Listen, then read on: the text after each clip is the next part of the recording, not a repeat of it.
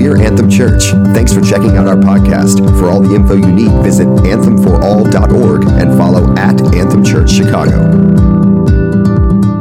If you have a Bible, let's turn, if we can, to the book of Revelation, uh, Revelation chapter 2. Um, just as we turn there, just to give you a little heads up that this morning's sermon is going to be a touch longer than normal. Um, so I want you to not panic if we get to the 30 minute mark and you notice that I'm not anywhere close to landing. Um, we are going to be going just a little longer than normal because the text that we're going to be reading today is quite a lengthy passage. We're going to be reading uh, Revelation 2 and Revelation 3 in its entirety. Uh, so, two chapters of the Bible. Um, we're going to be setting aside uh, eight to 10 minutes to read that. So, just a heads up, we are going to be going a touch longer in the sermon, but don't worry, you will still be able to make it to the 5:30 kickoff for the Super Bowl tonight. So don't stress, don't stress about that. There's a, there's a single word that I think can summarize uh, the sermon that I, I want to share today. It's a word that every single one of us in this room are very familiar with. It's, it, it's actually on, the, on clothing that some of you are wearing today. Uh, it, represents one of the most uh, valuable and recognizable brands of all time. Anyone want to hazard a guess? It's not Adidas, as Aiden was wearing today in both. It's Nike. It's the word Nike. The, the word Nike actually means, well, let me just say, I think the Greek pronunciation, although I'm not Greek, I think the Greek pronunciation is closer to Nike, but that doesn't sound as trendy as, as Nike does. But the word Nike means victorious or to be victorious or to conquer or to overcome. And, and that is the, the central and singular message that Jesus preaches and declares over the seven churches that he writes to in Revelation chapter 2 and Revelation chapter 3. And that's the question that we're going to be asking today. What does the victorious Christian life look like? What does it mean to, to overcome? What does it mean to, to live in the triumph and victory of Jesus? And I, and I love the, the way worship went this morning because that's the essence of what God was already starting to stir our hearts for this morning. We're in a, in a seven, a six week series through the book of Revelation. We, we're focusing this year on Revelations chapters one through seven, and we're going we're to tackle the rest of Revelation next year. But we're taking six weeks to, to walk our way through the, the first seven chapters of the book of, of, of Revelation, a, a series that we've called the Revelation of Jesus Christ. And last week, as a point of kind of, you know, just emphasizing the importance, but also catching up if you, if you weren't here, Last week, we spent time looking specifically at the first four verses in Revelation chapter 1. If we can understand those first four verses, it helps us to, to know how we are to navigate the particular book. In Revelation chapter 1, verse 1, we learned firstly that Revelation is an apocalypse. Now, the word apocalypse is a, is a genre of or style of writing that was very familiar around the time of Jesus uses lots of symbols. And essentially, it means to reveal or to, to unveil or to unmask. In Revelation chapter 1, verse 1, it says, the apocalypse or the revelation, the unveiling or the unmasking of or from Jesus, depending on, the translation that you have. And, both the revelation of Jesus and the revelation from Jesus, both are, are, are equally valid. This particular book is a revelation from Jesus. Jesus Christ is the one who is unmasking or who is, who is unveiling or revealing the spiritual powers and forces that are at work behind the persecution of his church. But also, we learned last week that this is a revelation of Jesus. This is an unveiling or, or an unmasking of the one who is seated on the throne the Alpha and the Omega, the one who has triumphed over sin and sickness and over the devil and over death, and the one who will bring us, his people, into victory. We conquer because Jesus has already conquered. We walk into, into victory because Jesus is already victorious.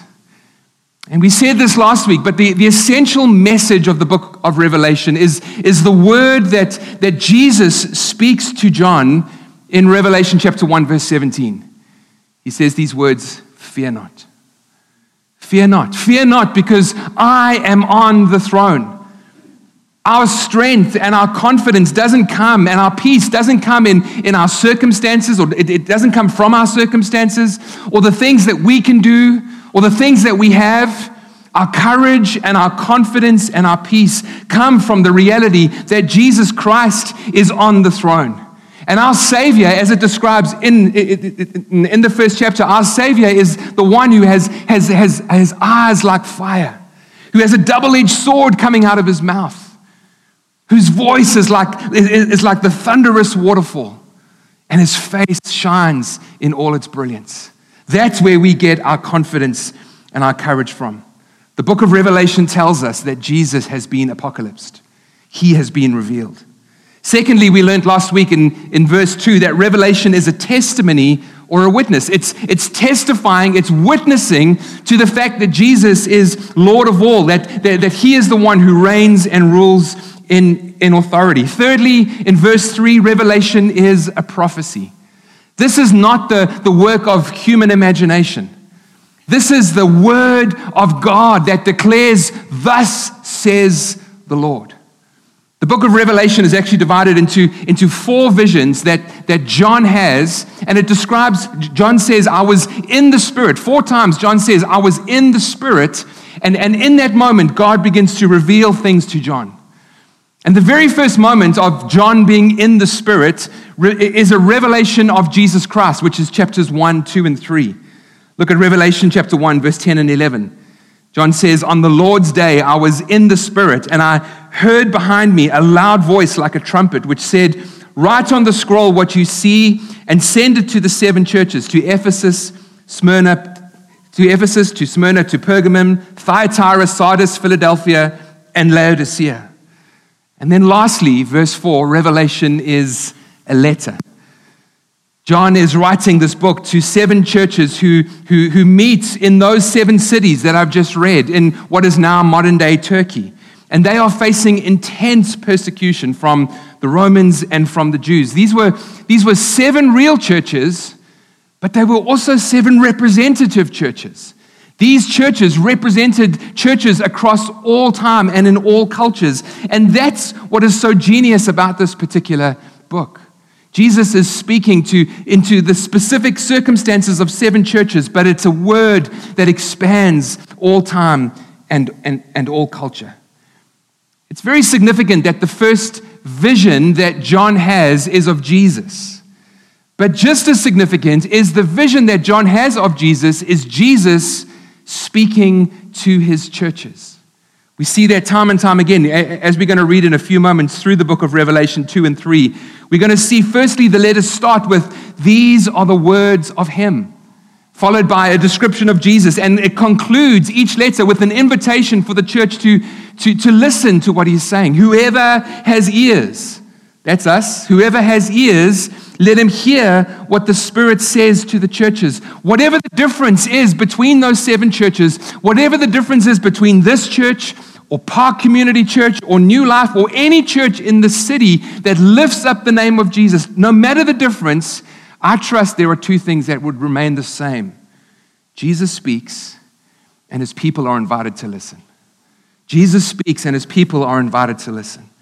And so, with that as an introduction, I'm going to invite Colleen to come up. Colleen, I've asked to, to read for us Revelation chapter 2 and Revelation chapter 3, just so that you don't hear my voice the whole time. And uh, so, if you have a Bible, follow along, or there's going to be words behind on the screen. Revelation chapter 2. To the angel of the church in Ephesus, write These are the words of him who holds the seven stars in his right hand and walks among the seven golden lampstands. I know your deeds, your hard work, and your perseverance. I know you cannot tolerate wicked people, that you have tested those who claim to be apostles but are not, and have found them false. You have persevered and have endured hardships for my name, and have not grown weary. Yet I hold this against you. You have forsaken the love you had at first. Consider how far you have fallen. Repent and do the things you did at first. If you do not repent, I will come to you and remove your lampstand from its place. But you have this in your favor. You hate the practices of the Nicolaitans, which I also hate. Whoever has ears, let him hear what the Spirit says to the churches. To the one who is victorious, I will give the right to eat from the tree of life, which is the paradise of God. To the angel of the church in Smyrna, write These are the words of him who is the first and the last, who died and came to life again. I know your afflictions and your poverty, yet you are rich. I know the slander of those who say they are Jews and are not, but are a synagogue of Satan. Do not be afraid of what you are about to suffer. I tell you, the devil will put some of you in prison to test you, and you will suffer persecutions for 10 days. Be faithful, even to the point of death, and I will give you life as your victor's crown. Whoever has ears, let them hear what the Spirit says to the churches. The one who is victorious will not be hurt at all by the second death. To the angel of the church in Pergamum, write These are the words of him who has a sharp, double edged sword. I know where you live, where Satan has his throne. Yet you remain true to my name. You did not renounce your faith in me, not even in the days of Antipas, my faithful witness, who was put to death in your city where Satan lives. Nevertheless, I have a few things against you. There are some among you who hold to the teaching of Balaam, who taught Balak to entice the Israelites to sin so that they ate food sacrificed to idols and committed sexual immorality. Likewise, you also have those who hold to the teachings of the Nicolaitans. Repent, therefore, otherwise I will soon come to you and will fight against them with the sword of my mouth. Whoever has ears, let him hear what the Spirit says to the churches. To the one who is victorious, I will give some of the hidden manna. I will also give that person a white stone with a new name written on it, known only to the one who receives it. To the angel of the church in Thyatira, write, These are the words of the Son of God, whose eyes are like blazing fire and whose feet are like burnished bronze. I know your deeds, your love and faith, your service and perseverance, and that you are now doing more than you did at first. Nevertheless, I have this against you. You tolerate that woman Jezebel who calls herself a prophet. By her teaching, she misleads my servants into sexual immorality and the eating of food sacrificed to idols. I have given her time to repent of her immorality, but she is unwilling. So I will cast her on a bed of suffering, and I will make those who commit adultery with her suffer intensely unless they repent of her ways. I will strike her children dead.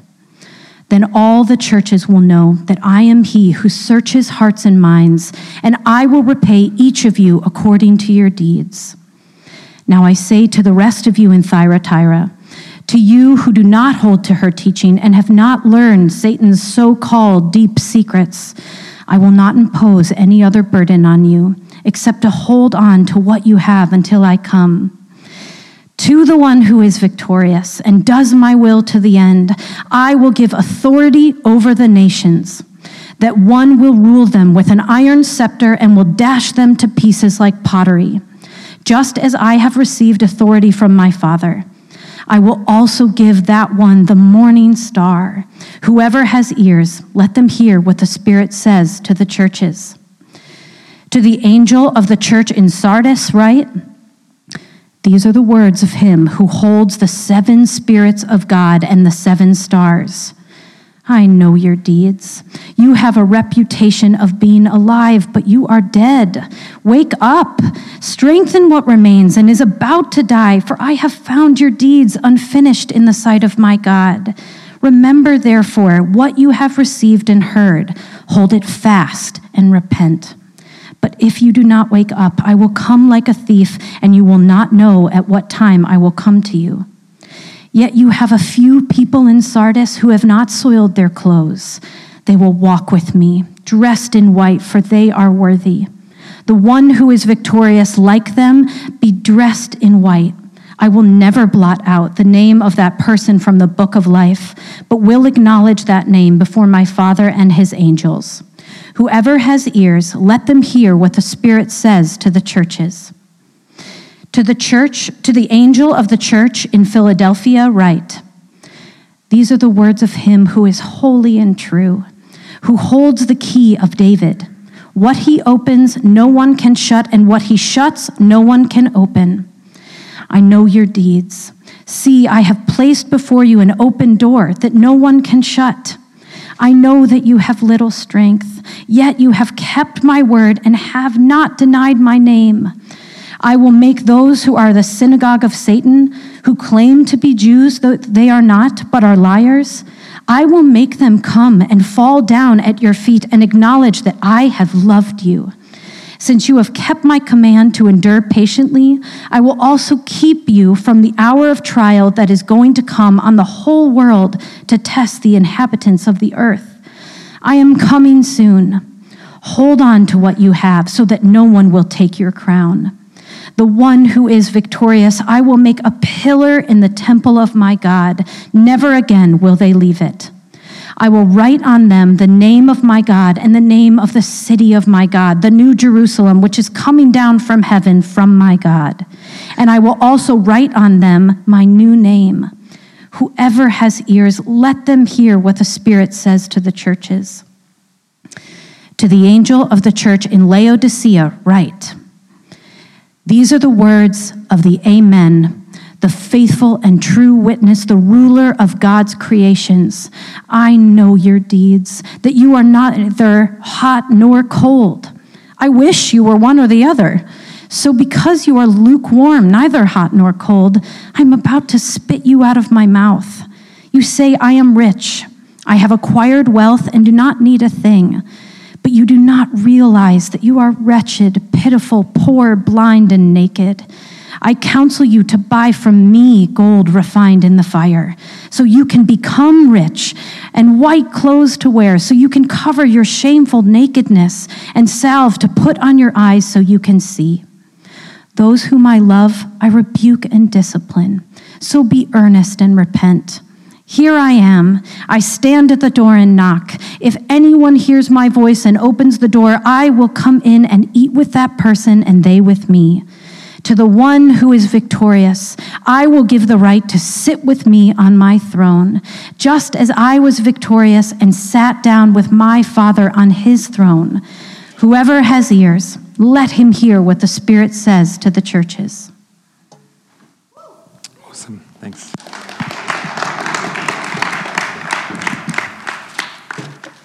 Thanks, Colleen. What an incredible yet challenging passage of Scripture. I mean, it's not. Uh, it's not easy to read, and uh, you're probably thinking, my goodness, there are tons of questions that you have as you, as you read this passage. And unfortunately, we don't have the time to answer all of those questions. But the, the question that I want to go after today, the question that I want to try and answer today is what does the victorious Christian life look like?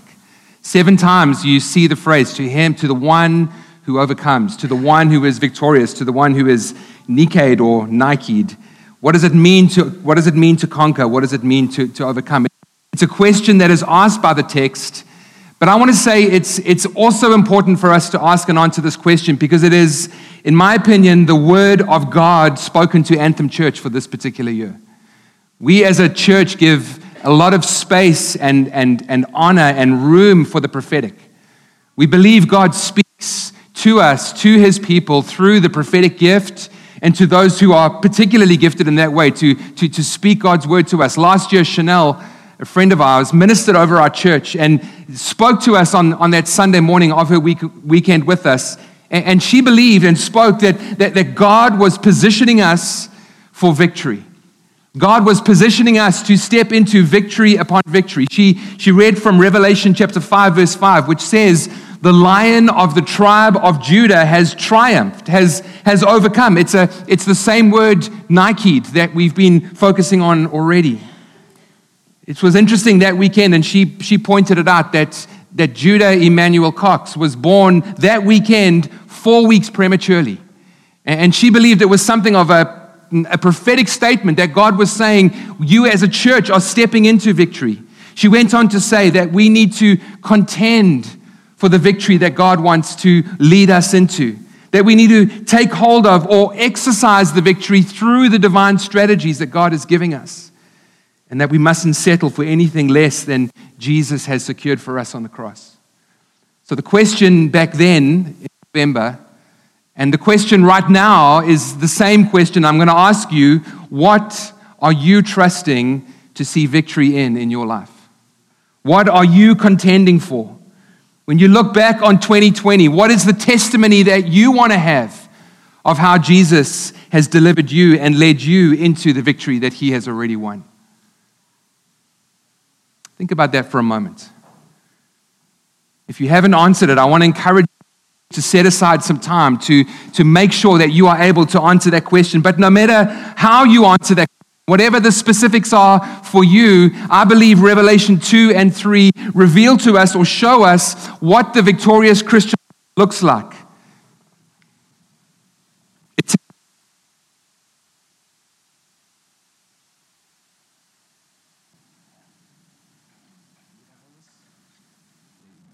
Thanks.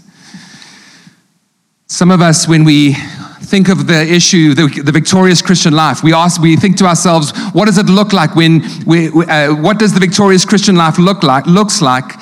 Sometimes I think we can answer the question in a way that is not too dissimilar from the world. We might think the victorious Christian life looks like material wealth or a good reputation or maybe healthy relationships, or if you have children, happy children, happy kids, a long life, or a sense of favor in what God has called you to put your hand to. There's nothing wrong with that list. And many people here are living in the reality of those blessings, but those are blessings that God gives us through His grace and are gifts given to us. But they are not signs of what it means to live victoriously in Jesus. They can't be. We've just read two passages of, sorry, we've just read two chapters out of this particular book, and it, and it indicates to us very clearly two churches, Smyrna and Philadelphia, who appear to be really struggling churches.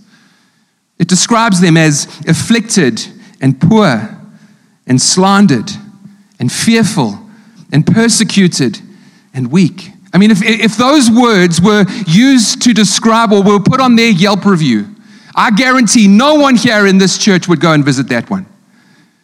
But yet, Jesus says to those churches, Well done, keep going. And two other churches, Sardis and Laodicea, appear to be successful. In fact, to Sardis, Jesus says, You have a reputation of being alive. I mean, who wouldn't want to go to a church that has a reputation of, of life?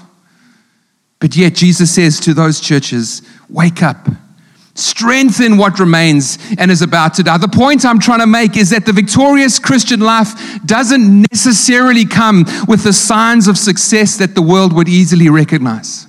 At times it can be. There's nothing wrong with having those particular signs of success like wealth and, and, and the favor of God clearly upon us. But those are not necessarily signs of, of, of the victorious Christian life. The, the world often easily overlooks those things. I think sometimes we actually make the same mistake when it comes to our assessment, as it were, of Christian leaders. Think about the last Christian conference you went to if you attended a Christian conference. Or if you haven't been to a Christian conference recently, think about the last time you read a bio of somebody who's preaching at a Christian conference.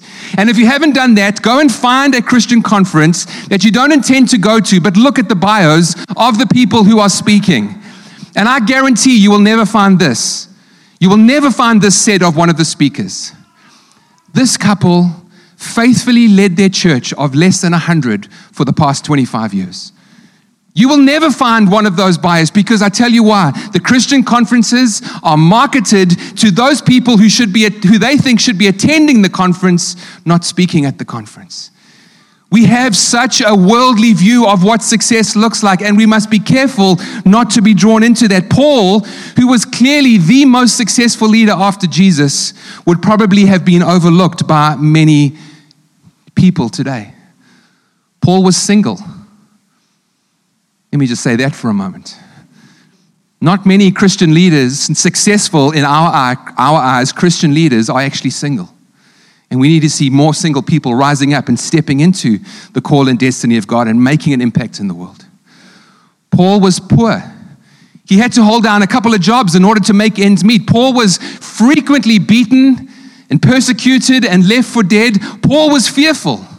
Read Acts chapter 18. Paul was not a particularly good speaker. There's an account in the book of Acts that describe Paul speaking on and on and on, so much so that someone fell out of the second story window to their death. I mean, Paul did eventually raise them from the dead again, but I've preached some doozies before, but I've never actually killed someone through one of my through one of my sermons. But the point is we're we're still living in the legacy of, of Paul's teaching and Paul's ministry, despite the fact that many in the world would probably consider him unsuccessful. So if the victorious Christian life isn't necessarily material wealth or a good reputation and so on, what is it? For the church in Ephesus, the victorious Christian life looked like love. Look at verse 4. You have forsaken the love you had at first. Consider how far you have fallen. Repent and do the things, do the things you did at first. When a relationship, whether it's a, our relationship with Jesus or, or a friendship or our marriage, when a relationship grows cold and we start to lose that closeness and intimacy, a good question to ask ourselves is what did we do at first as a way of rekindling that particular intimacy? I'm in the market for a new pillow. I have been on the market for a new pillow for 24 years. We've been married for 25. Here's the backstory. I had a pillow that was my favorite pillow for 15 years. I brought it into marriage, and a year into marriage, without telling me, my wife threw it out. And since that day, I'm still searching for the perfect pillow. And here's my simple criteria What was that pillow like at first? That's, the, that's, the, that's what I'm going after, and I haven't yet found it. But the point I'm trying to make is simply this if, if, if, if we've lost that intimacy, if we've lost that closeness with Jesus, ask yourself the question what was it like at first? You probably didn't have much of an agenda as you grew in your relationship with Jesus. And I want to suggest if your love for Jesus has grown cold, go back to those things that you did at first without an agenda. Spend time with Him, walking with Him, reading His Word for no other reason than just to read His Word. Listen to worship. Something that I'm doing, or something that I'm trying to do more and more as, as a way to be, to be more sensitive to God's presence is to, is to not ignore the prompting of the Holy Spirit to pray for people. Sometimes we think that a prayer time for somebody has to be 30 minutes set aside to pray for Aiden and Eloise. Friends, so often the Holy Spirit is prompting us at our place of work while we're driving to school.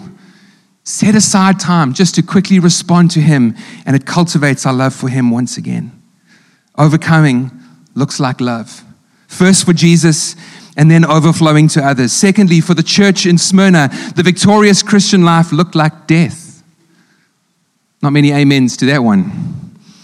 Verse 10 Be faithful, even to the point of death, and I will give you life as your victor's crown. This is our first introduction to martyrs, those men and women who lay their life down for their faith in Jesus.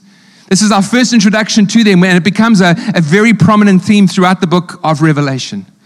I came across this statistic this week that, that in church history, one in 120 Christians would have been killed or martyred for their faith in Jesus.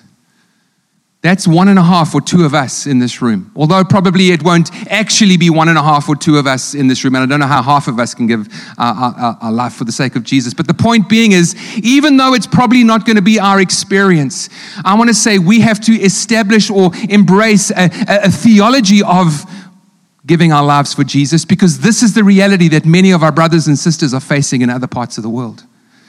And it forces us, it encourages us to read the scriptures not just from a downtown urban Chicago context. It forces us to read the scriptures from a global context and perspective. And even if martyrdom won't be our experience, practically or physically, every single one of us know that the Christian life starts with a death symbolized through baptism as we lay our lives down and Christ raises us up. Overcoming looks like death. Every part of our lives surrendered to Jesus. For the church in Pergamum, the victorious Christian life looked like repentance. Verse 14 through 16. There are some of you, there are some among you who hold to the teaching of Balaam. And it goes on, and you also have those who hold to the teaching of the Nicolaitans. Repent, therefore. This is not a repentance, a, a once off repentance that we do as we surrender our hearts to Jesus for the very first time. This is not repentance in a, oh, woe is me, I'm such an absolute failure as a follower of Jesus. This is not repentance in the hope that we would do our bit so that we can access the presence of God. This is understanding that repentance is a beautiful gift given to us by the Father. This is understanding that repentance is something that draws us into intimacy with Jesus, and it flows from learning how to walk with the Holy Spirit. Repentance simply means to, to turn away, to, to turn around from the path that we were following. We don't enter God's presence with repentance. We enter God's presence with thanksgiving and praise. Father, I love you. Father, I thank you for the gift of your Son. Father, I thank you that we can come boldly and in that place of being in His presence, we begin to turn away from those things which hold us back. I'm going to show my age, but if anyone know that Bonnie Tyler song, Total Eclipse of the Heart? I mean, literally, repentance is like Bonnie Tyler behind you the whole time. Turn around, turn around. I mean, that's what repentance is. It's walking with the Lord. And then Bonnie Tyler telling us, turn around, and we follow the way that the Lord would want us to go. No, overlooking, repent in Jesus' name.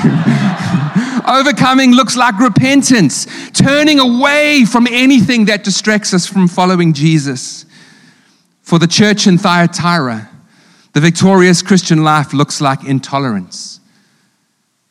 Verse 20, nevertheless, I have this against you. You tolerate that woman Jezebel, the, the false teaching that she, that, that, that she was represented by who calls herself a prophet. By her teaching, she misleads many my servants into sexual immorality and the eating of food sacrificed to idols.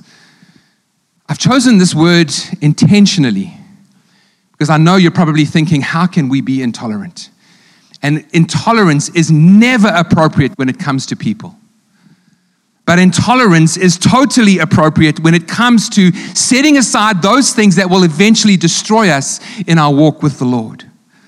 I think love almost always expresses itself in some degree of intolerance in some way.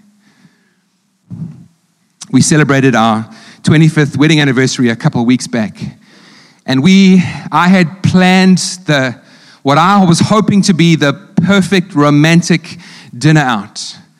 It was to a restaurant that we'd been to a couple times in the last 12 or 15 years. And previously, it had always been just a beautiful romantic evening. I was hoping for something quiet. I was hoping for something intimate. I was hoping for good food. And that's not what we got. I was intolerant of the small portion sizes that made me eat a bowl of cereal when I got back home.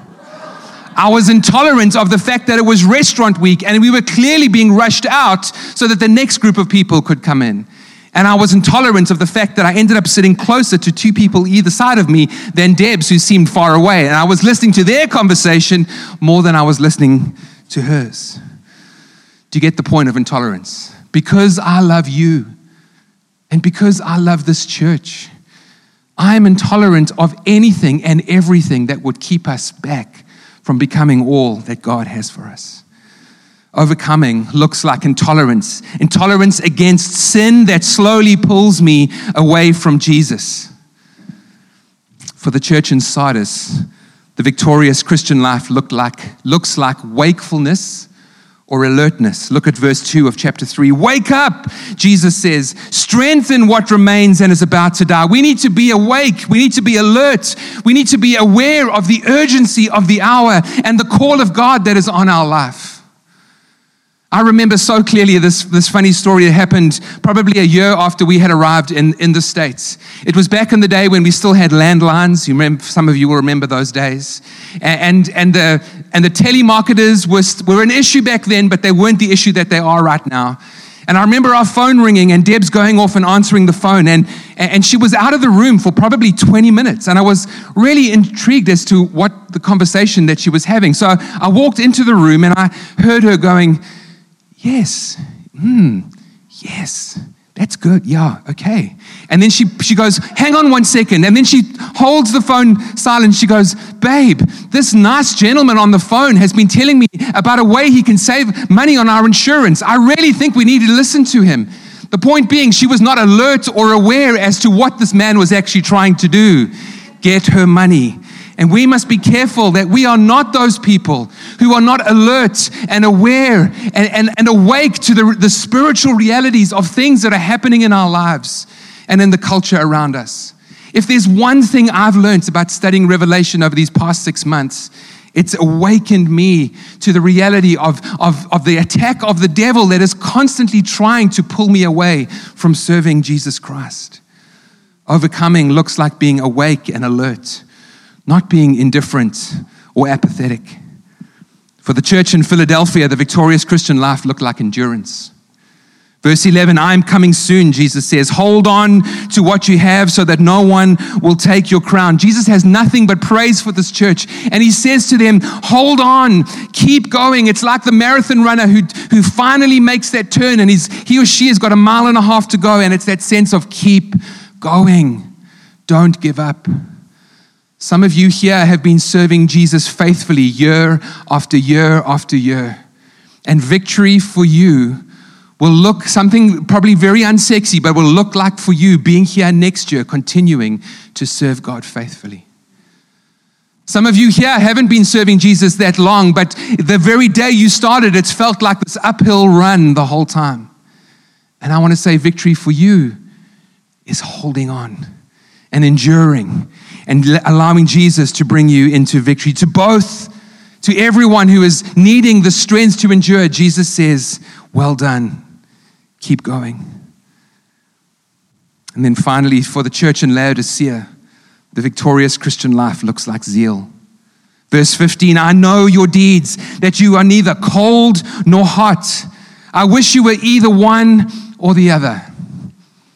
Think about this piping hot chili on a cold Sunday afternoon. Delicious. Crisp, ice cold watermelon on a hot, humid Chicago day. Refreshing. Yesterday's curry, warmed in a microwave for half the amount of time that it should have been, and you taste that, that, that first forkful, it's the spawn of Satan. It absolutely is. Piping hot, we love.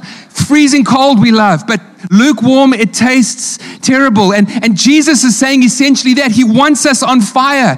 He wants us passionate. He wants us wholehearted. He wants us all in, not, not nominal, not indifferent, not otherwise, not, not uncommitted. Overcoming looks like zeal, passion for the things that God is passionate about. Now, I know as we bring this into land, I know this is an incredibly challenging list. And the victorious Christian life is, is not just as easy as the things that we read in the very beginning material wealth and a good reputation and healthy relationships and happy kids if you have them and a long life and a sense of favor. I mean, honestly, uh, uh some of it, God, God could give all of us all of that at a moment's notice. And some of us are living in the reality of that, and those need to be received and celebrated as God's good and gracious gifts to us. But Jesus says that's not the sign of the victorious Christian life. Jesus' list includes love, death, repentance, intolerance, alertness, endurance, and zeal. If you're like me, you've probably read this and you think, my goodness, that's not easy. But there's two amazing promises as we end this morning that Jesus gives. Firstly, at the end of every single letter, Jesus clearly lays out amazing promises to the one who overcomes. To the one who overcomes, to the one who is victorious, to the one who Nikes, Jesus says, I will give the right to eat from the tree of life. He says that we will not be hurt by the second death this promise of eternal life both now and forevermore. He says, I will give hidden manna and a white stone with a new name written on it. You know, can I be honest? I have absolutely no idea what that means, but I know it's going to be good. It's, it's, like, it's like going to Christmas and you, there's seven gifts for you and you know what six of the seven are and you have no idea what number seven is, but you know it's going to be good. That's what that one is exactly like. He says, I will give authority over nations. I will acknowledge your name before my Father and his angels. I will make you a pillar in the temple of my God, and I will give the right to sit with me on my throne.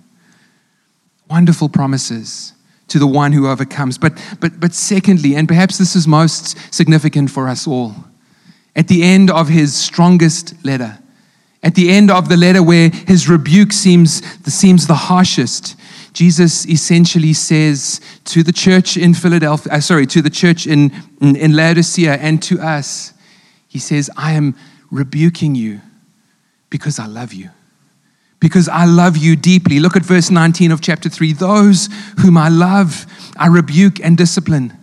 So be earnest and repent. Here I am, Jesus says. I'm standing at the door and I'm knocking. And if anyone hears my voice and opens the door, I will come in and will eat with that person and they with me. What Jesus is saying is, is my love and my passion for you, for me, is piping hot. And he doesn't want us to be lukewarm. He's saying to us, if I thought it was over for you, if I thought there was no future for you, if I thought that you couldn't do this, I wouldn't be challenging you in this way. But I know there is so much more for you. He's saying, I'm not a lukewarm Savior, and I don't want you to be a lukewarm bride. I want you to, to be as zealous for me as I am for you, and I will give you that strength to be zealous because I'm knocking at the door. I'm knocking at the door of your heart and I'm asking you if you would allow me to come in and eat with you and be close with you and give you the strength that you need so that we can celebrate victory together. Friends, Jesus is knocking on the door of every one of our hearts this morning. So often we use this text from Revelation chapter 3 as a salvation message. And there is certain, certainly application for this today. If you are here today and you don't know Jesus as Lord and Savior, I want to tell you right now, Jesus is knocking on the door of your heart.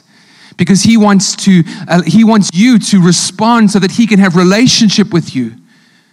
Today is the invitation for salvation to, to have relationship with, with god the father through surrendering our lives to jesus christ. But i want to say god is not just knocking on the door of people who don't know him God is knocking on the door of every single one of our hearts. He wants us to be victorious. He wants us to overcome. He wants us to, to hear His word and for us to respond. He, he wants us to open the door and to let Him in. And I'm going to ask if you wouldn't mind just closing your eyes for a moment because I want to just reread a couple of those uh, uh, signs of the victorious Christian life. Because I, I believe some, or if not all of us, are being challenged in some way through this text. Just as you close your eyes, I, I want you to just allow the Holy Spirit to just paint that picture of Jesus knocking on the door of your heart. His desire is intimacy and closeness. He wants us to let him in so that he can revive our love for him and for others. Maybe that's you this morning. Maybe your heart has grown cold towards Jesus and Jesus, or maybe your heart has grown cold to others. And God wants to revive His love, your love for Him, so that it can overflow into love for others. Maybe Jesus is knocking on the door of your heart so that He can give you the courage to surrender everything to Him. Death means a total surrender. And if you're anything like me, there are parts of my life that I know that I've held on and haven't found the courage to surrender completely to Jesus. Maybe today that invitation is coming to you from Jesus to, to come and enjoy intimacy with Him so that you can lay everything down. Maybe Jesus is wanting to have intimacy and fellowship with you so that He can give you the, the, the, so that He can help you to turn away or turn away from the sin that is holding you back. Maybe there are some of you here today who are struggling to break cycles of sin. I want to trust with you that today is the day, through the power of Jesus' name, where that is broken off. Maybe Jesus is inviting you in so that he can help you not to tolerate, not to dabble, not to, not to be uh, uh, clear about those things that can eventually destroy us.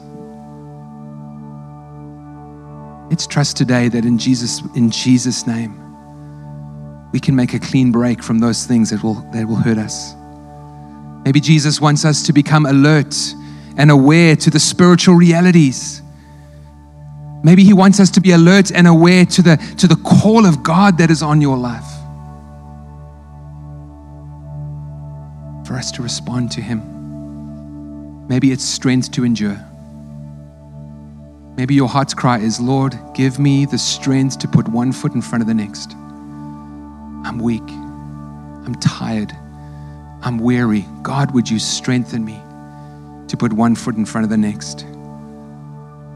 And maybe it's an invitation for zeal, for Jesus to blow his Holy Spirit upon you and to blow those embers in your heart to flame once again for our hearts to be wholehearted. Lord, as we come before you this morning,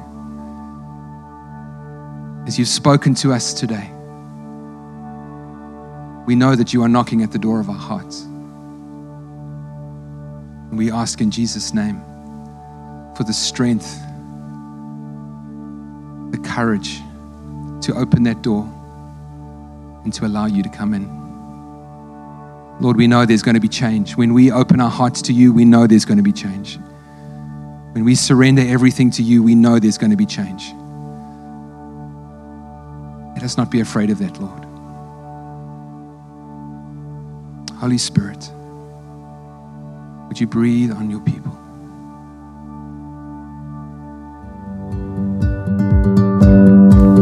Again for listening. To stay up to date, follow at Anthem Church Chicago and visit us, anthemforall.org. Anthem Church, all of Jesus for everyone.